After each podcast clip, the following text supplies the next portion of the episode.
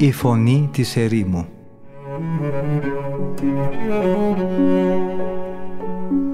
Συνομιλίες με τους Αγίους Πατέρες της Ερήμου. Την εκπομπή παρουσιάζει ο πρωτοπρεσβύτερος Ματθαίος Χάλαρης.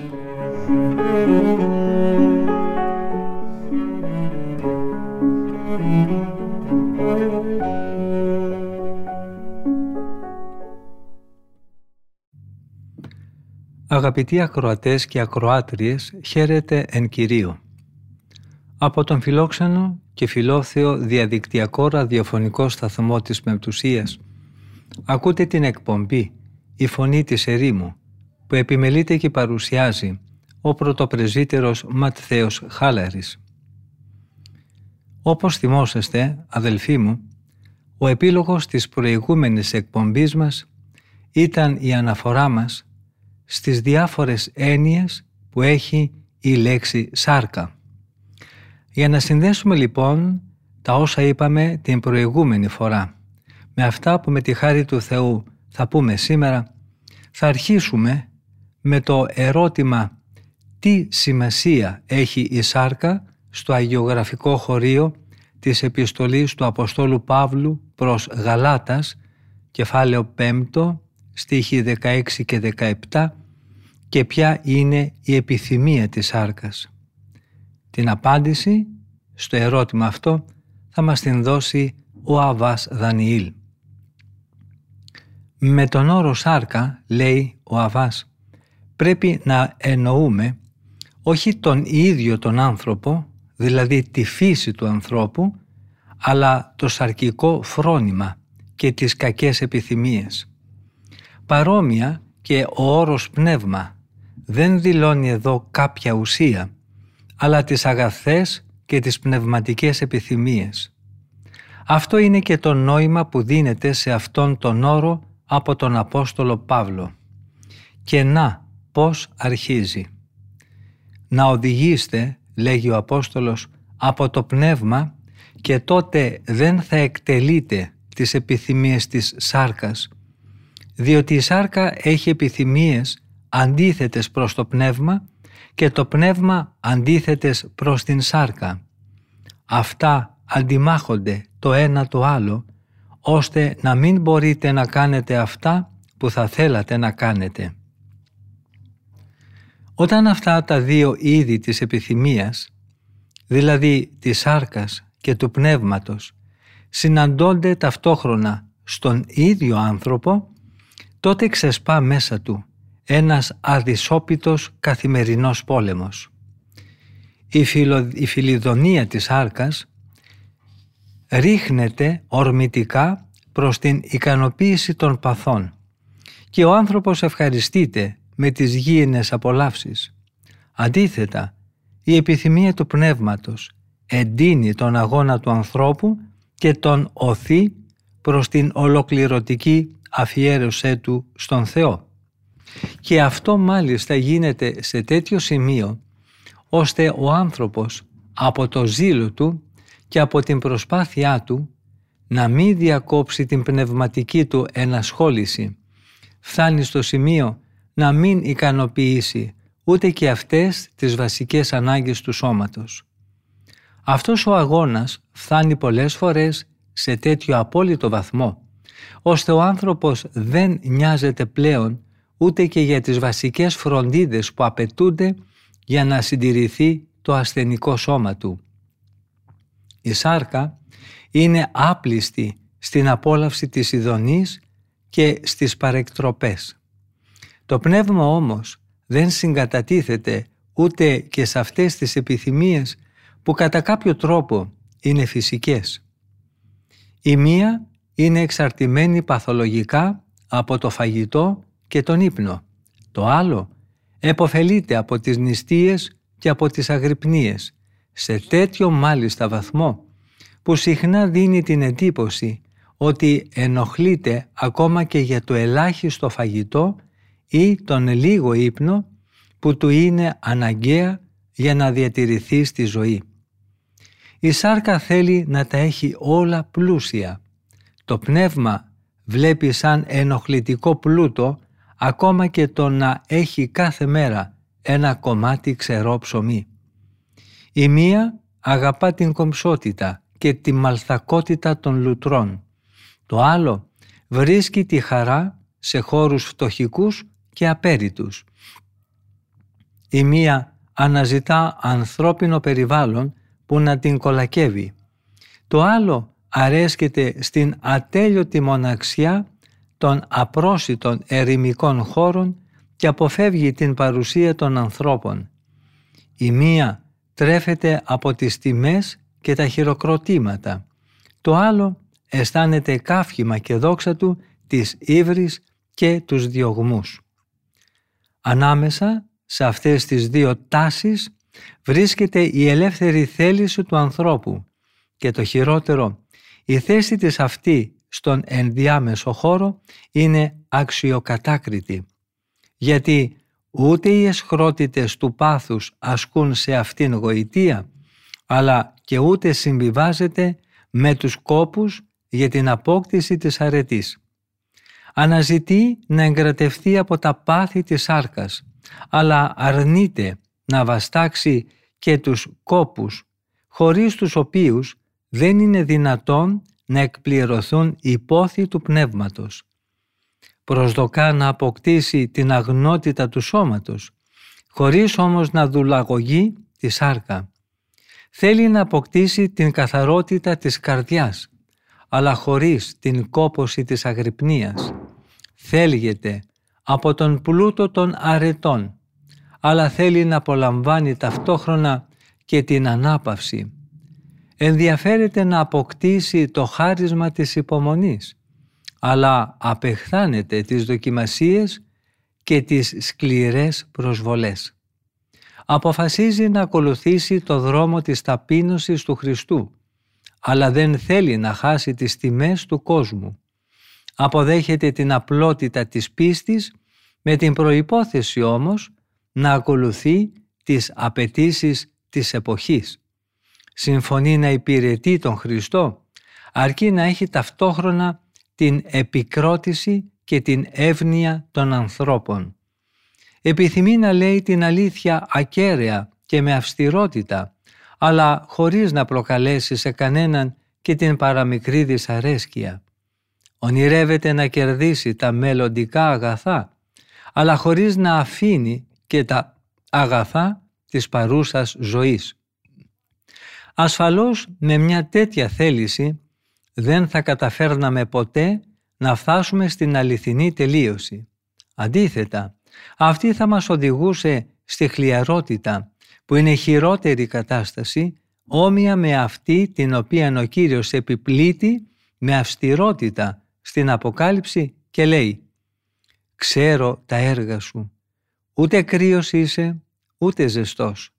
Θα ήθελα να είσαι ή κρύος ή ζεστός. Αλλά επειδή είσαι χλιαρός και δεν είσαι ούτε ζεστός ούτε κρύος, θα σε αποβάλω σαν έμετο από το στόμα μου». Ευτυχώς, οι μάχες που ξεσπούν δεξιά και αριστερά, από τη σάρκα και από το πνεύμα, πολύ γρήγορα διαλύουν αυτή τη χλιαρότητα. Αν υποχωρήσουμε στο θέλημά μας, θα χαλαρώσουμε λίγο-λίγο τον αγώνα. Αμέσως τότε η σάρκα θα μας κεντρίζει με τις επιθυμίες που προβάλλει και θα μας τραυματίσει. Τα πάθη και η φιλιδονία δεν θα μας επιτρέπουν πια να μείνουμε σε αυτή την κατάσταση της καθαρότητας, η οποία μας σαγηνεύει, και θα μας σέρνουν μέσα από αγκαθωτά μονοπάτια προς την ειδονή και την χλιαρότητα που προξενούν φρίκη. Αν αντίθετα με ζέση πνεύματος και με την απόφαση να καταπνίξουμε τα έργα της σάρκας, επιθυμούμε από υπερηφάνεια να δοθούμε ολοκληρωτικά στην άσκηση για την απόκτηση των αρετών, χωρίς να υπολογίζουμε καθόλου την ανθρώπινη αδυναμία, τότε αυτή η αδυναμία της σάρκας θα αναχαιτήσει και θα επιβραδύνει την υπερβολική και υπερήφανη ορμή του πνεύματος. Μέσα σε αυτή την αλλεπάλληλη μάχη, ανάμεσα στις δύο επιθυμίες της σάρκας και του πνεύματος, η ελεύθερη θέληση της ψυχής, η οποία δεν είναι διατεθειμένη να παραδοθεί εντελώς στις επιθυμίες της σάρκας, αλλά και δεν καταβάλει μεγαλύτερο κόπο και προσπάθεια για την απόκτηση της αρετής, φαίνεται να τη θα σέβεται. Έτσι επέρχεται κάποια ισορροπία.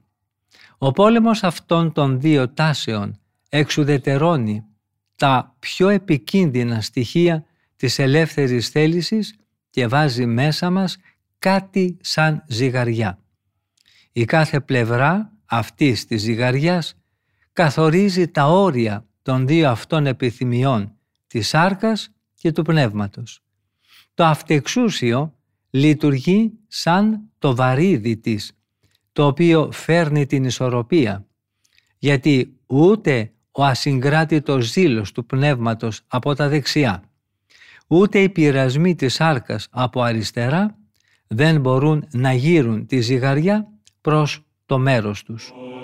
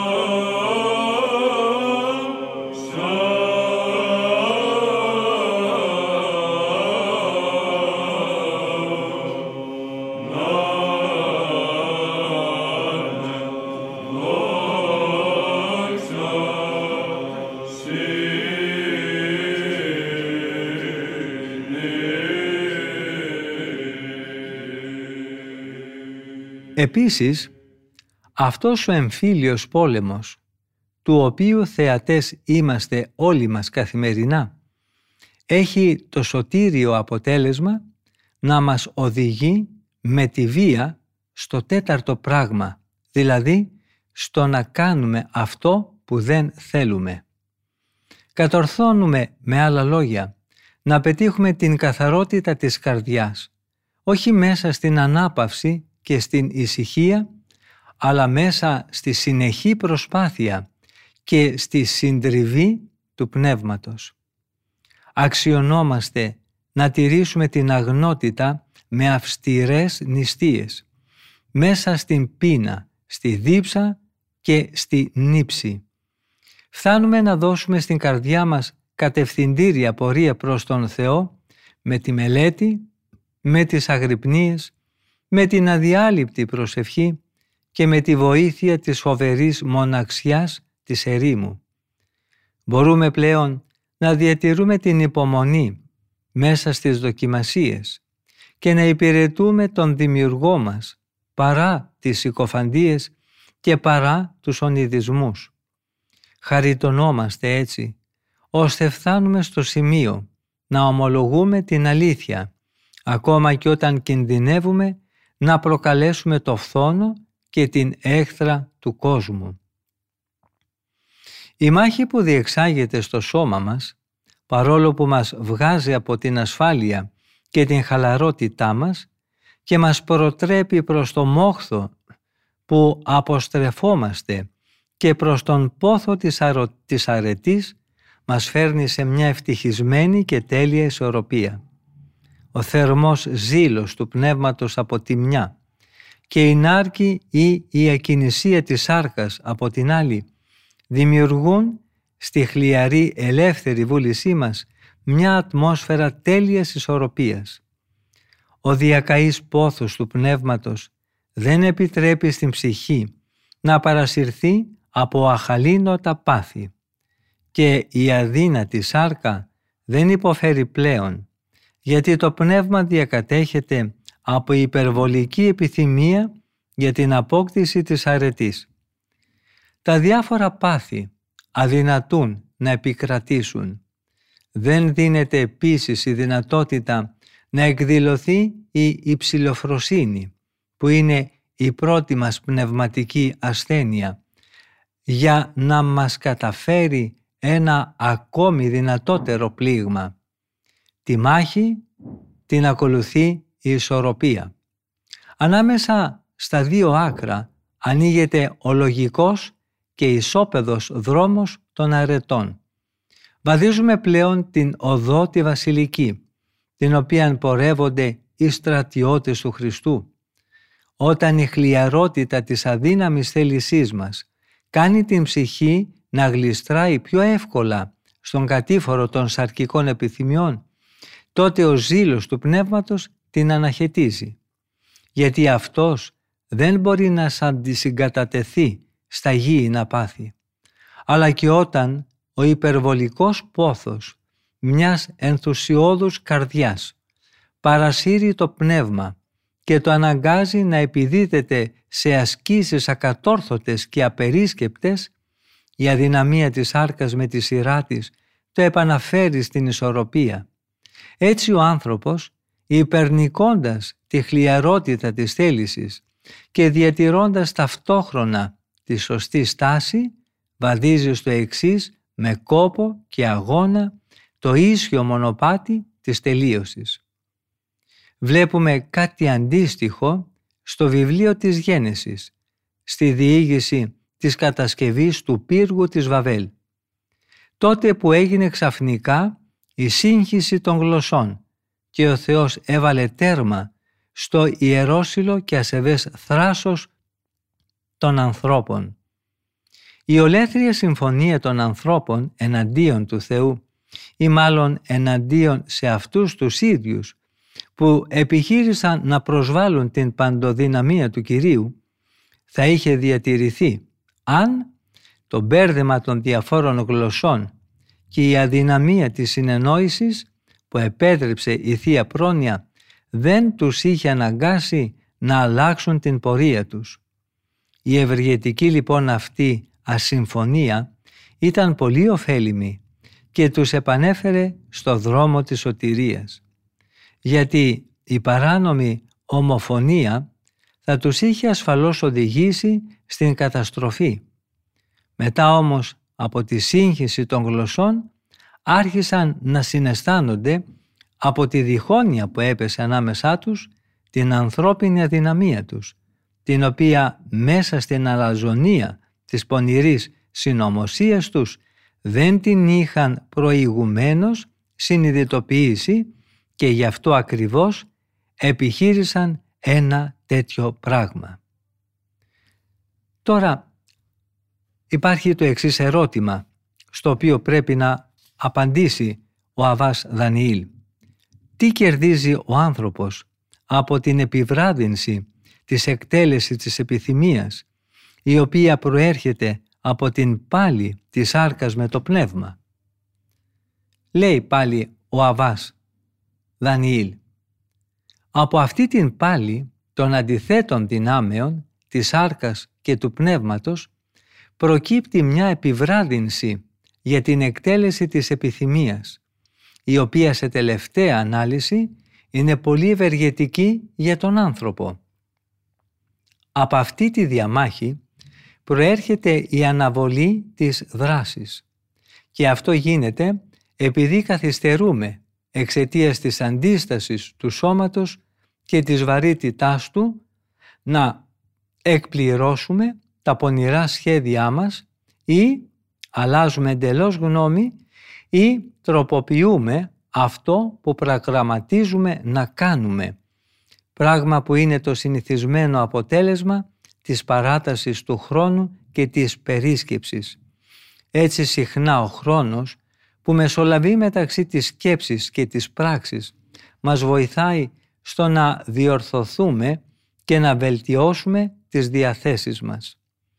Βλέπουμε αντίθετα στους δαίμονες, στους οποίους η έλλειψη της σάρκας δεν εμποδίζει την εκπλήρωση των επιθυμιών της δικής τους θέλησης, να ξεπέφτουν από την ανώτερη τάξη των αγγέλων και να υποβιβάζονται σε επίπεδο κατώτερο και από αυτό των ανθρώπων. Αυτό γίνεται γιατί οι δαίμονες έχουν στην άμεση διάθεση των επιθυμιών τους και την εξουσία να τις ικανοποιούν. Και επειδή η εκτέλεση των πονηρών σκοπών τους μπορεί να γίνει άμεσα, γι' αυτό και το κακό γίνεται άμεσα.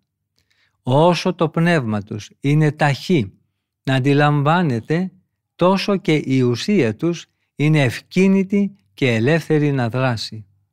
Αλλά αυτή η ευκολία να εκπληρώνονται δηλαδή ακαριαία τα θελήματά τους δεν αφήνει στη σκέψη τους το περιθώριο ώστε αυτή να παρέμβει και να διορθώσει με τη σωτήρια επιρροή της το κακό που φωλιάζει μέσα στο νου τους.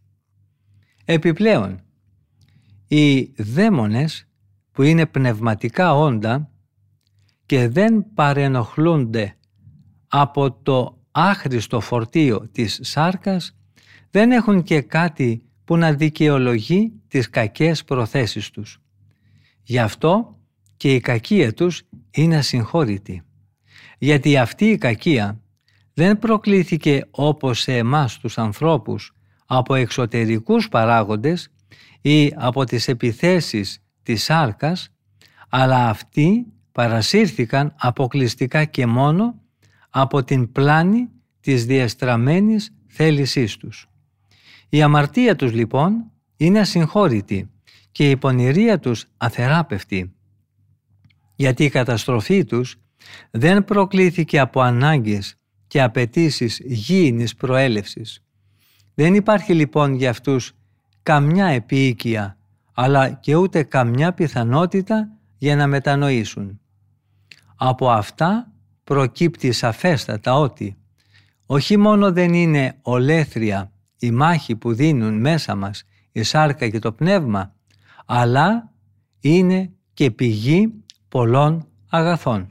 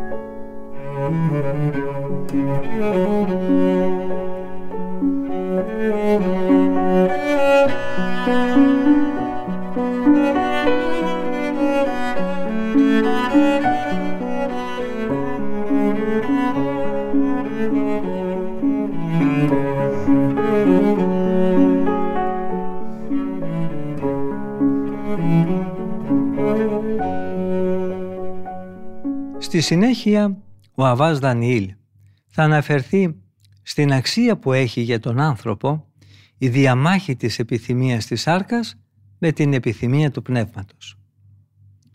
Η διαμάχη που γίνεται ανάμεσα στη σάρκα και στο πνεύμα μας ελέγχει διαρκώς και μέμφεται τις αμέλειες και τις οκνηρίες μας.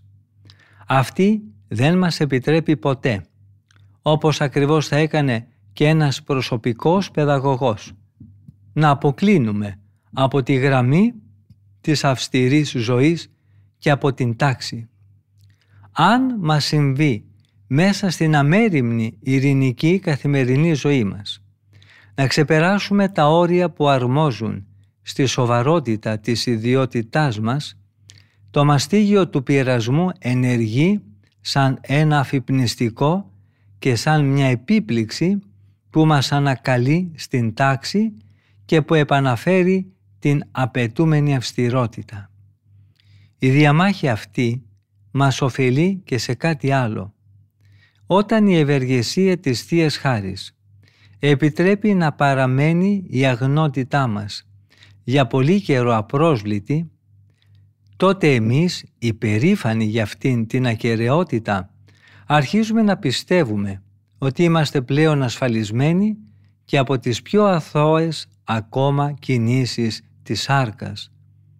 Αυτό μας κάνει να νιώθουμε ενδόμηχα μια κρυφή υπερηφάνεια, σαν να μην είχαμε πια να σηκώνουμε το βαρύ φορτίο της διεφθαρμένης σάρκας.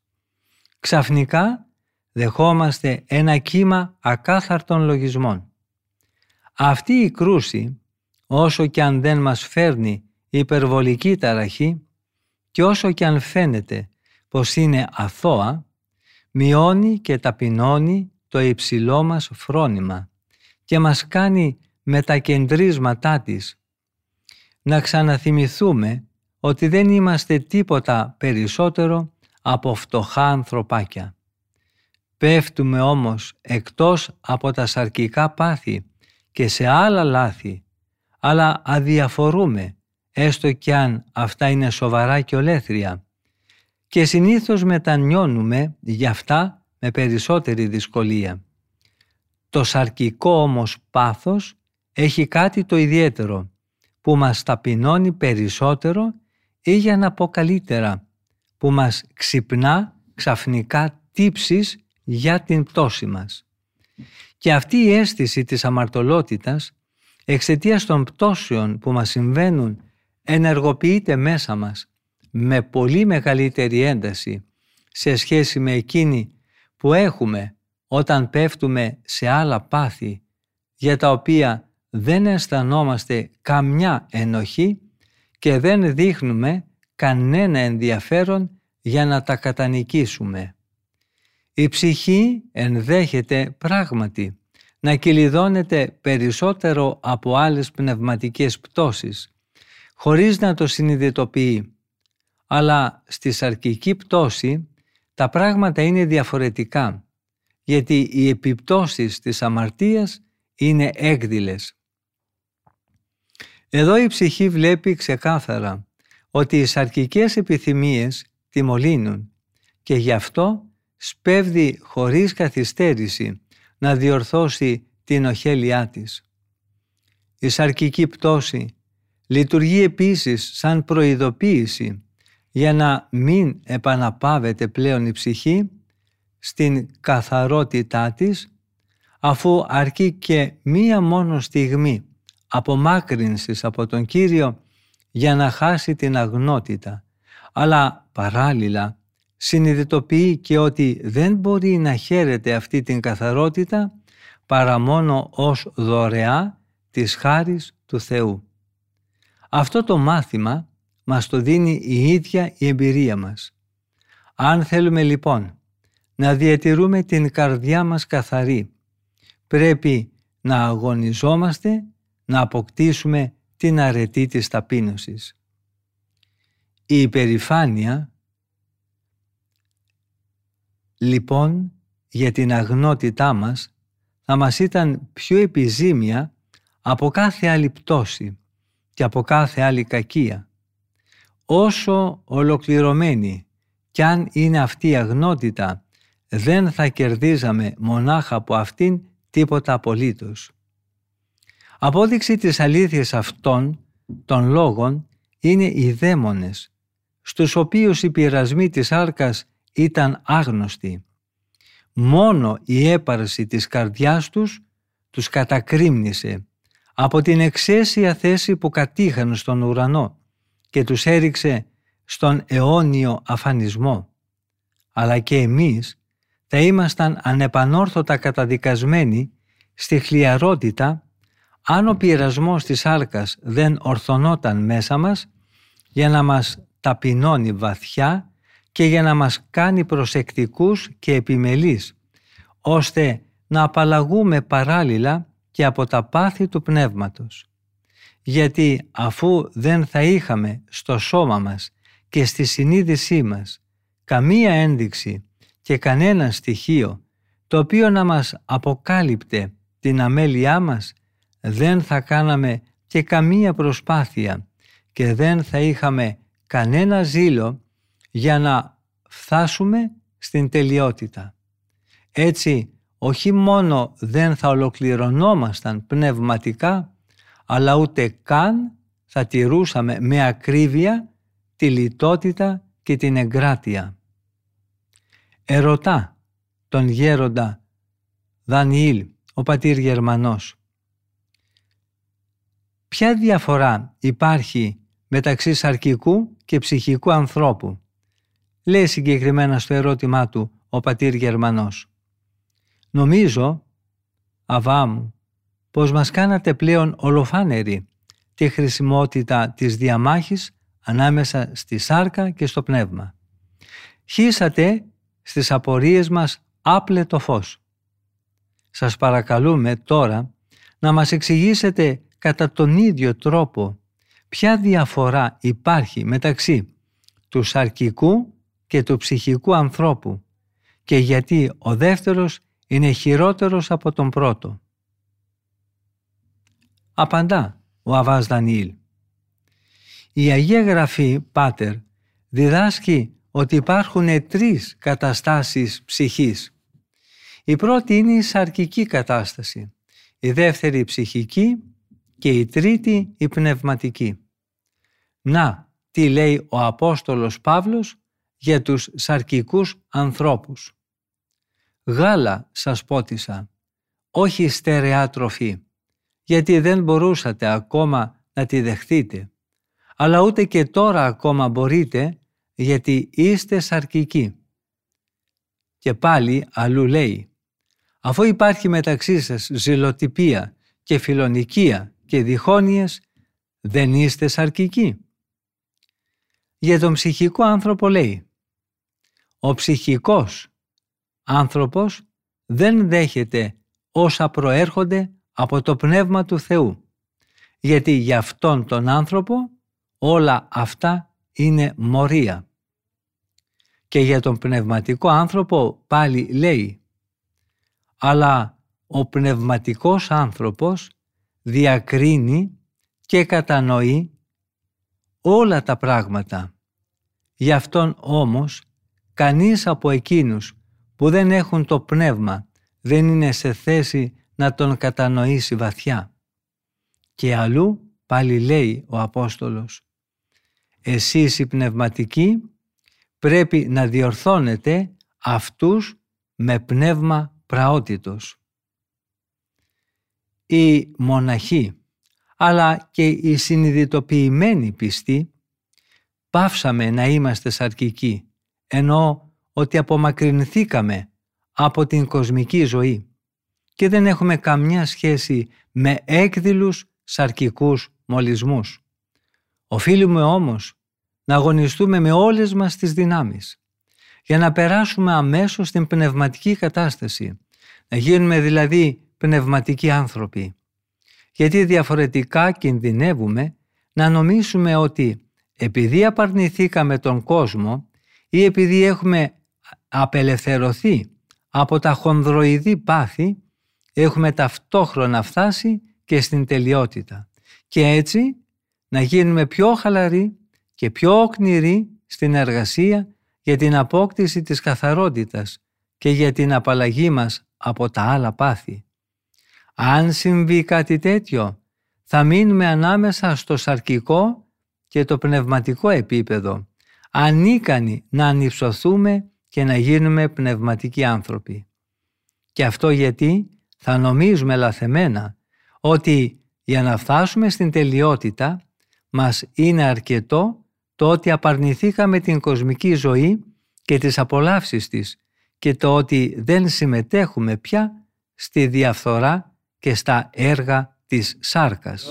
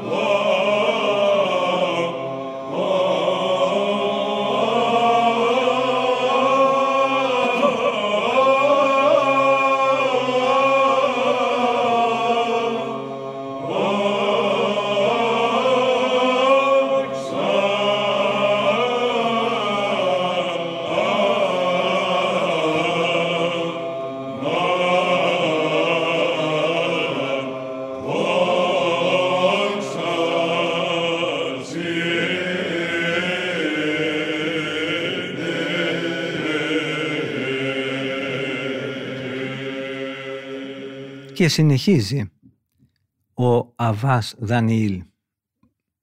Αλλά όντας σε αυτή την υποτονική κατάσταση της χλιαρότητας, που είναι η χειρότερη από όλες τις άλλες πτώσεις, δεν θα μας έμενε πλέον τίποτε άλλο παρά το να μας εμέσει ο Κύριος, καθώς λέει στο βιβλίο της Αποκάλυψης «Θα ήθελα να είσαι ή κρύος ή ζεστός, αλλά επειδή είσαι χλιαρός θα σε αποβάλω σαν έμετο από το στόμα μου».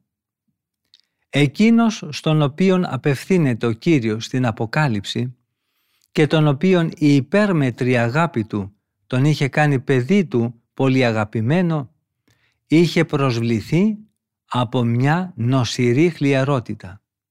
Πολύ δίκαια λοιπόν ο Κύριος λέει ότι θα τον εμέσει.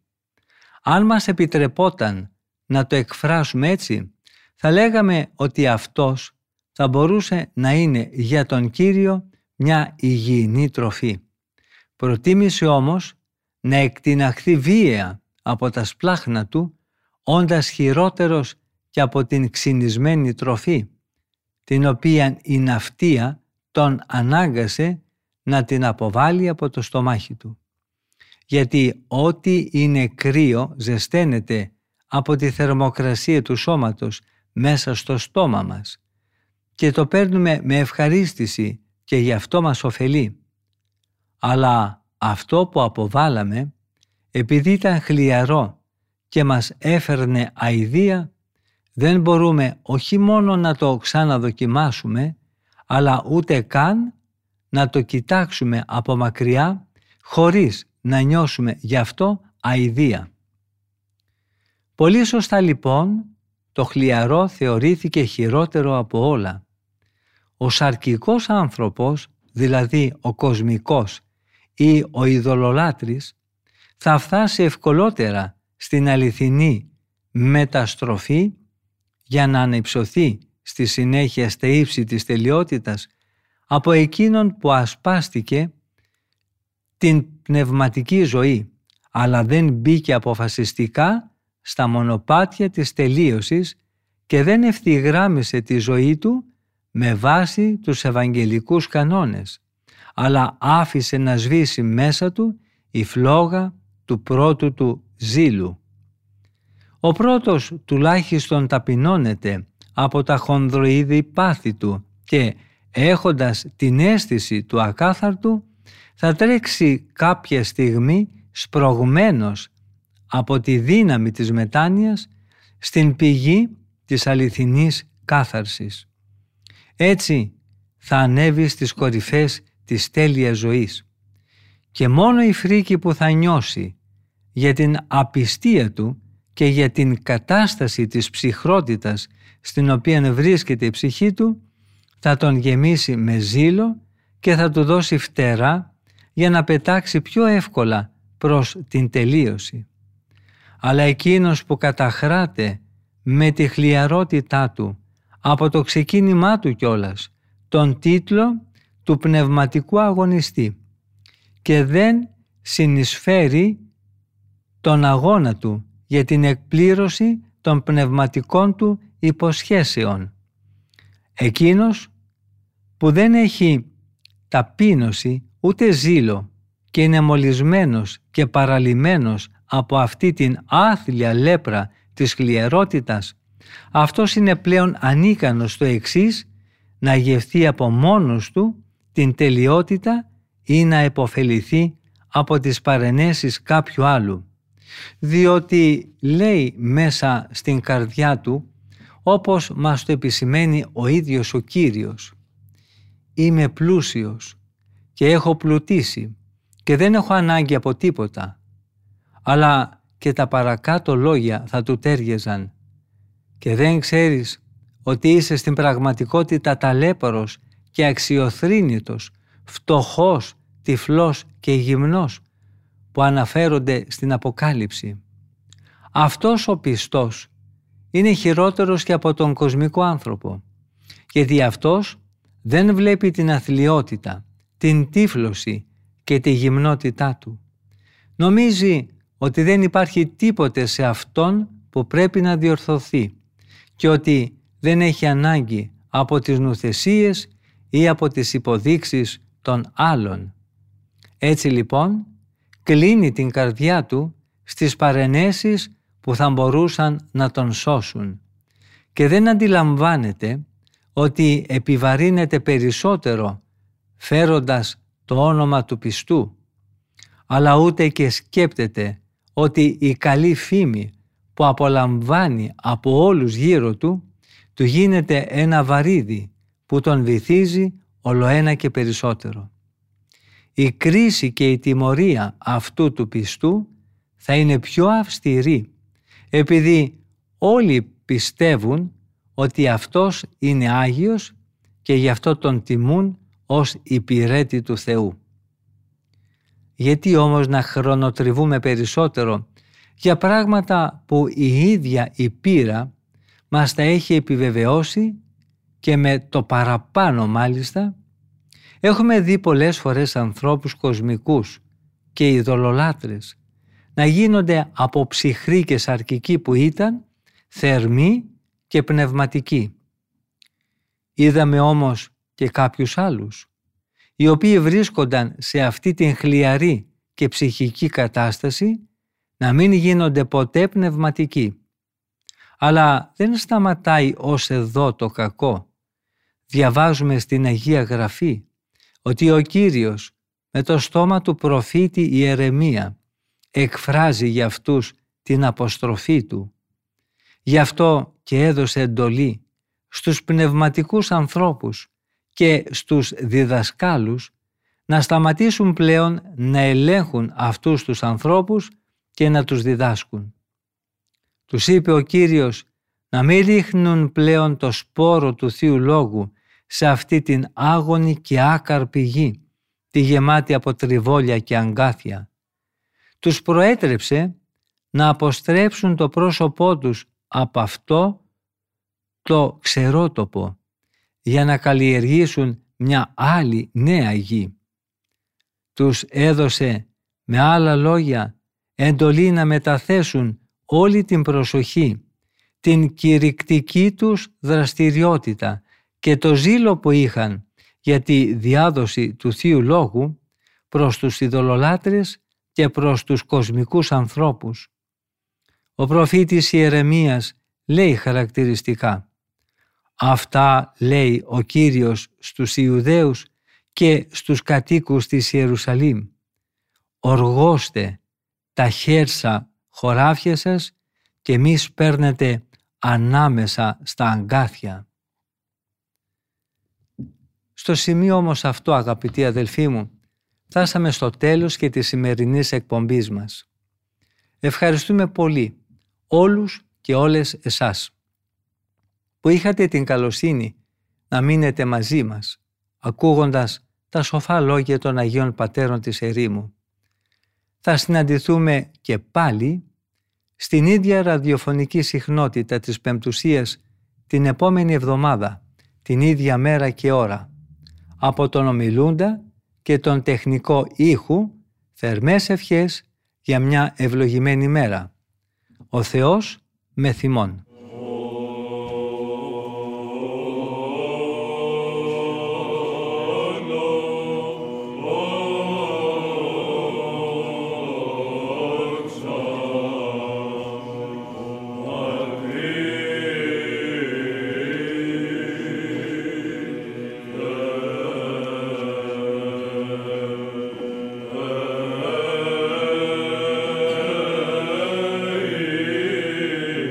Yeah.